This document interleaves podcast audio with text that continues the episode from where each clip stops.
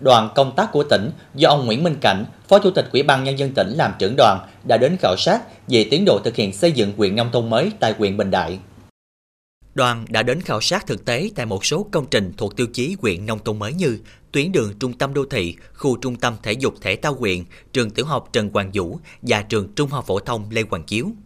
Đến nay, huyện Bình Đại có chín xã được công nhận đạt chuẩn nông thôn mới, các xã còn lại cơ bản đạt từ mười hai đến mười sáu tiêu chí. Huyện có ba xã đạt chuẩn nông thôn mới nâng cao, đạt ba mươi bảy phẩy năm phần trăm chỉ tiêu nghị quyết. Đối với kết quả thực hiện các tiêu chí huyện nông thôn mới, huyện đánh giá cơ bản đạt bốn trên chín tiêu chí gồm tiêu chí một quy hoạch, tiêu chí ba thủy lợi và phòng chống thiên tai, tiêu chí bốn điện, tiêu chí chín hệ thống chính trị, an ninh trật tự, hành chính công.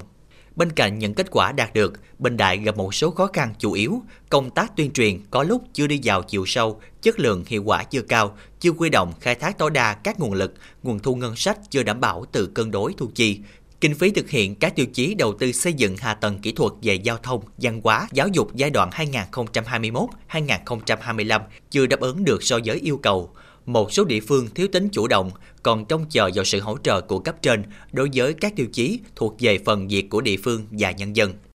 Tại buổi làm việc, lãnh đạo các sở ngành tỉnh đã trao đổi làm rõ hơn những khó khăn vướng mắc, giải pháp phối hợp hỗ trợ huyện trong thực hiện đạt chuẩn huyện nông thôn mới, nhất là trong lĩnh vực giáo dục, y tế, môi trường và đầu tư công, cơ sở hạ tầng.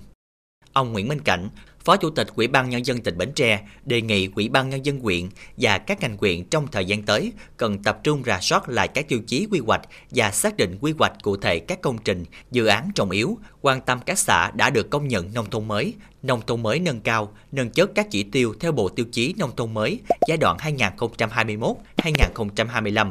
củng cố tiêu chí xây dựng đô thị văn minh, đồng thời tiếp tục đẩy mạnh công tác tuyên truyền, vận động, nâng cao nhận thức của người dân về xây dựng nông thôn mới, tăng cường công tác phối hợp, hỗ trợ, hướng dẫn từ các sở ngành tỉnh để quyết tâm thực hiện thành công huyện nông thôn mới theo kế hoạch đề ra giai đoạn hai nghìn không trăm hai mươi mốt đến hai nghìn không trăm hai mươi lăm.